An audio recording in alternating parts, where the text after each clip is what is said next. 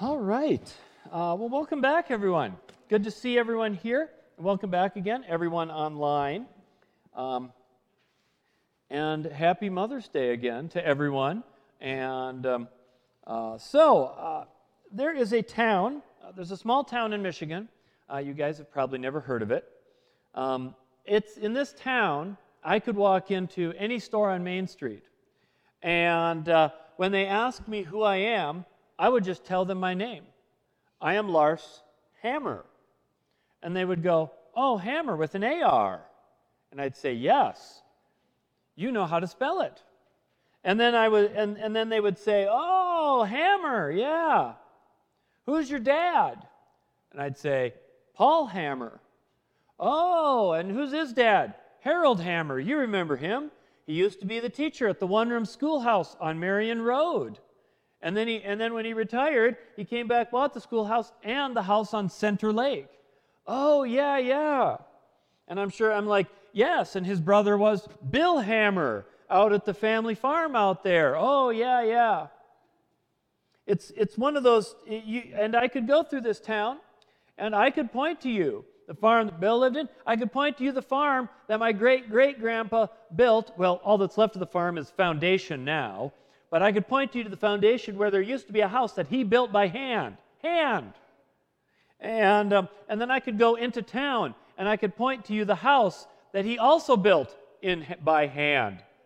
And, um, uh, and I could go into the church and I could point to you the stained glass windows that have names of my relatives on the windows still. Because the way it was was if you bought a window, you got your name on the bottom of it. And um, so, I, you know, I haven't been in this town, I haven't been in this place for years. Uh, but I know people, there's still a lot of relatives there. I have family there. I'm somebody, right? In this town, I'm, in that town, I'm a somebody. I'm not a nobody. I'm a somebody. I'm not a big somebody, you know. Um, I'm not the president of the Lake Osceola State Bank or anything like that. But I have a family identity there that says that I belong. And um, it's the one town, like I say, in America where everyone knows how to spell my name right. That's why I always have that song in my head, you know? Sometimes you want to go where everybody knows how to properly spell your name. Do, do, do. And, well, I'll see if YouTube cites me on that for copyright violation. Um, you know, it, it's this is how it used to be, uh, kind of everywhere, right? You know, you had a family name, and it came with a reputation, and it was your job to maintain that reputation and make it good. You know, don't go sullying the Hammer family name by doing something stupid. You know, don't make a weld that you have to grind. If you're into welding, you get that joke. My Hammer family, they're all into welding. The apple fell far from that tree. I'm the black sheep of the family. I don't know how to weld. Anyways, don't do something stupid that ruins the name because you have a sense that you belong. And that sense of belonging, it came to you. You didn't earn it, you just got it. It was just given to you. And, you know, but most of us don't live in small towns anymore, right? And even the small towns have changed a lot. They're not like they used to be. People have moved out. But I mean, honestly, how many of us here can, can say that most of our family lives in Tucson? Yeah. Not most of us. We might have some, but it's not enough to make a difference. It's not like, you know, when I go over to the Ace on 22nd, they're like, oh, yeah, you must be Paul Hammer's son. No, I'm the guy that buys spray paint, actually. That's how they know me there. You know, we, we, we, we might have a little family around, but it's not the same. In a big town, how do you become a somebody in a big town? Well, you have the old fashioned ways, right? Uh, you could have lots of money, uh, there's athletics, there's politics, you could have a big, own a big business, people know you for, for that. You get noticed, you, people pay attention, right? There's another way in this day and age uh, to become a somebody. There's four words like, comment, share, subscribe, right?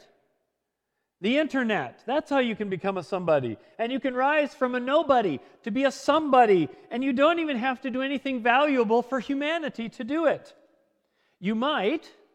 You might enlighten us with great knowledge or make us aware of causes or educate us of something. Or you might drive your BMX bike on the roof and crash into things and have people laugh at you. Or you could just sit in front of your screen and get mad and rant about things.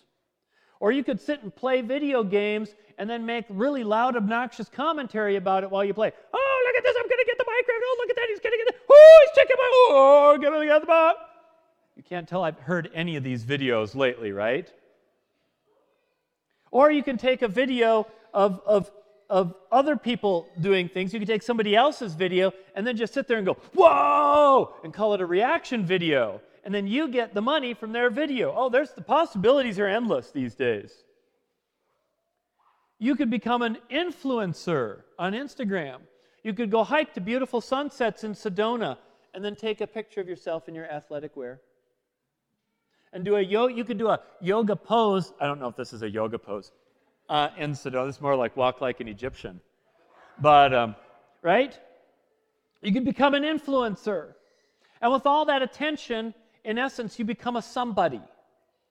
It's not like a family. It's not like those people on the internet are going to be at your bed if you get cancer.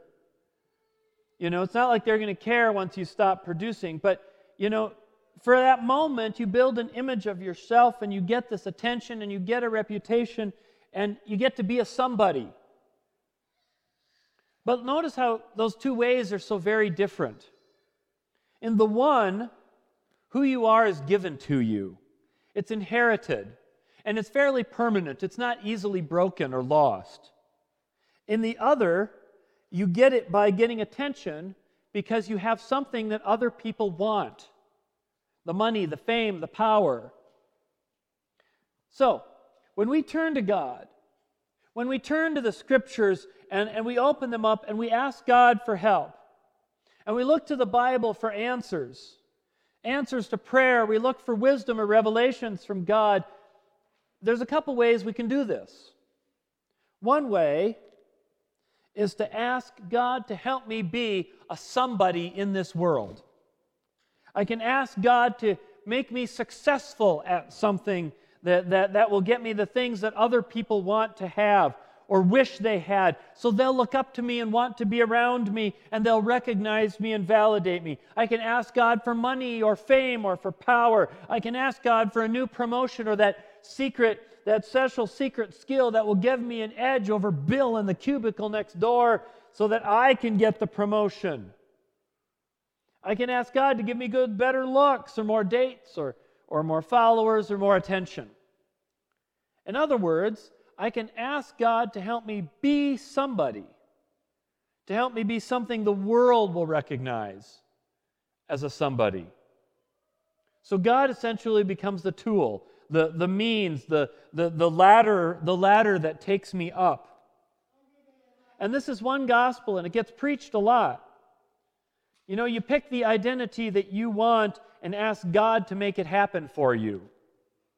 And there are preachers who fill, literally fill stadiums with this, telling you how God is the tool for you to become the world's somebody, how God is the tool that will get you those things. Have more faith, have more belief, follow the right lessons, follow the right guide, study the right wisdom, and, and, and God will deliver for you the world's somebodyness. God will get you that thing that will get you noticed. And all those things that asking for by themselves are not bad. You know, I'm all for faith and belief and following God's law and getting guidance and studying Scripture and being wise. But here's where I'm going to tell you there's a different way it's asking God guidance and studying and Scripture and gaining wisdom to be what God made you to be. What God made you, not what the world rewards, but what God made you to be. You see the difference? What God is offering us is something deeper and more powerful and more permanent than likes and shares and groupies wanting to be around you at the corner booth at the back of the club. You know, what God is offering is not a way to a sort of shallow identity in the world, but a real identity in him that is given and permanent and not breakable. So it says in John 1:12. To all who believed, he gave the power to become the children of God. So you think about that for a minute? Children of God. God is adopting us. God is taking us on as his family. God is attaching his family name and his brand to us, and vice versa. So that anyone who believes is not a nobody. You are a somebody. You belong. You have a place. You are wanted and you are needed and you are important and you are a part of something and you are not alone. You are a child of God. And that's the most beautiful thing when you think about it. You are somebody to God. And maybe this is something that's, you know, always maybe a little easier to understand or maybe something easier to want to take on if you don't already fit in in the world. If you don't feel like the fame of the world is within your reach. If you feel like you're not going to be the kind of somebody that where you are, seeing how God takes you in, it means something. To those, to those who fit in, or who really want to fit in, who like that prosperity gospel, which promises that God will get you to the world's place, the world's love.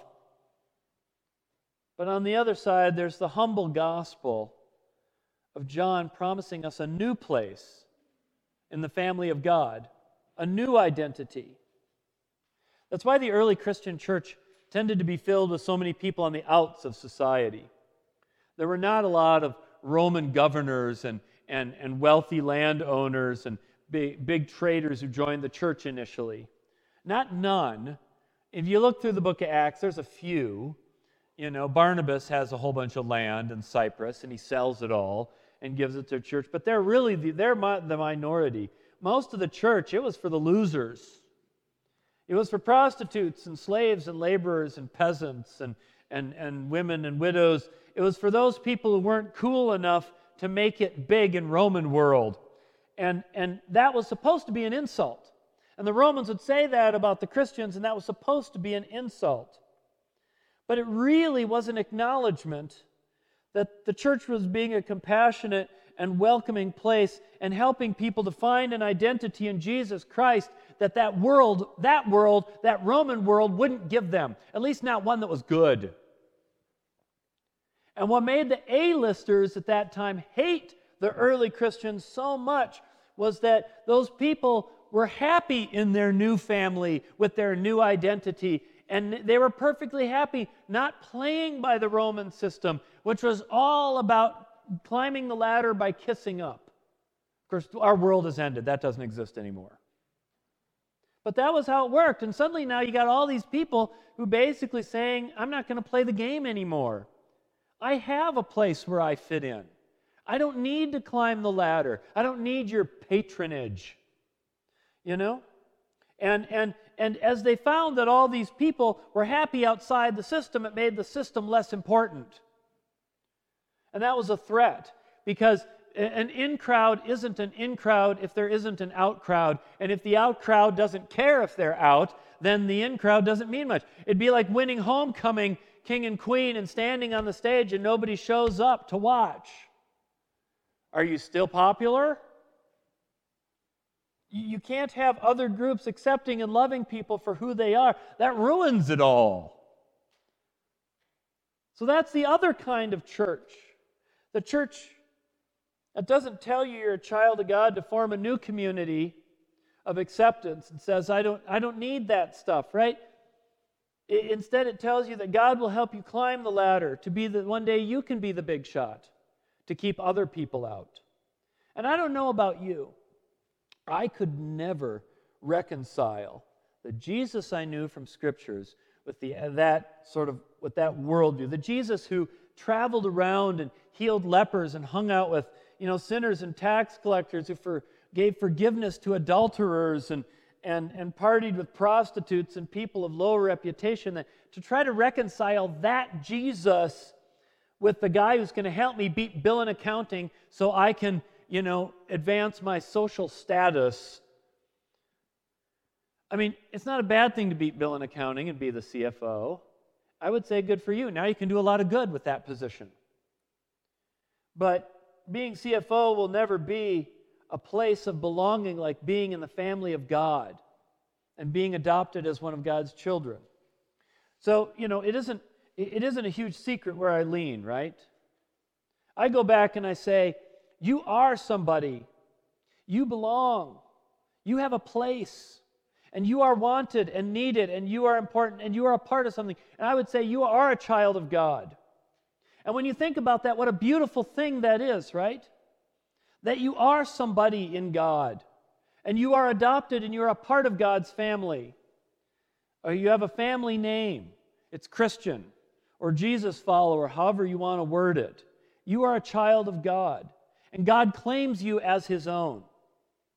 I remember, I remember sitting at a youth rally in Chicago, uh, over on the west side of Chicago years ago, and this rapper got up on stage, and uh, he was he was doing lots of music. He was also giving his testimonial about uh, his own life, and he was explaining as he was a kid that he was growing up, and at a certain point, his parents divorced, and his dad had to move off to, I don't know, somewhere like off to the West Coast. He was in Minnesota. Dad was going to move to like Seattle or something. And, his dad, and they were sitting at the airport getting a hug. This was back in the old days when you could stand in front of the gate and give a hug.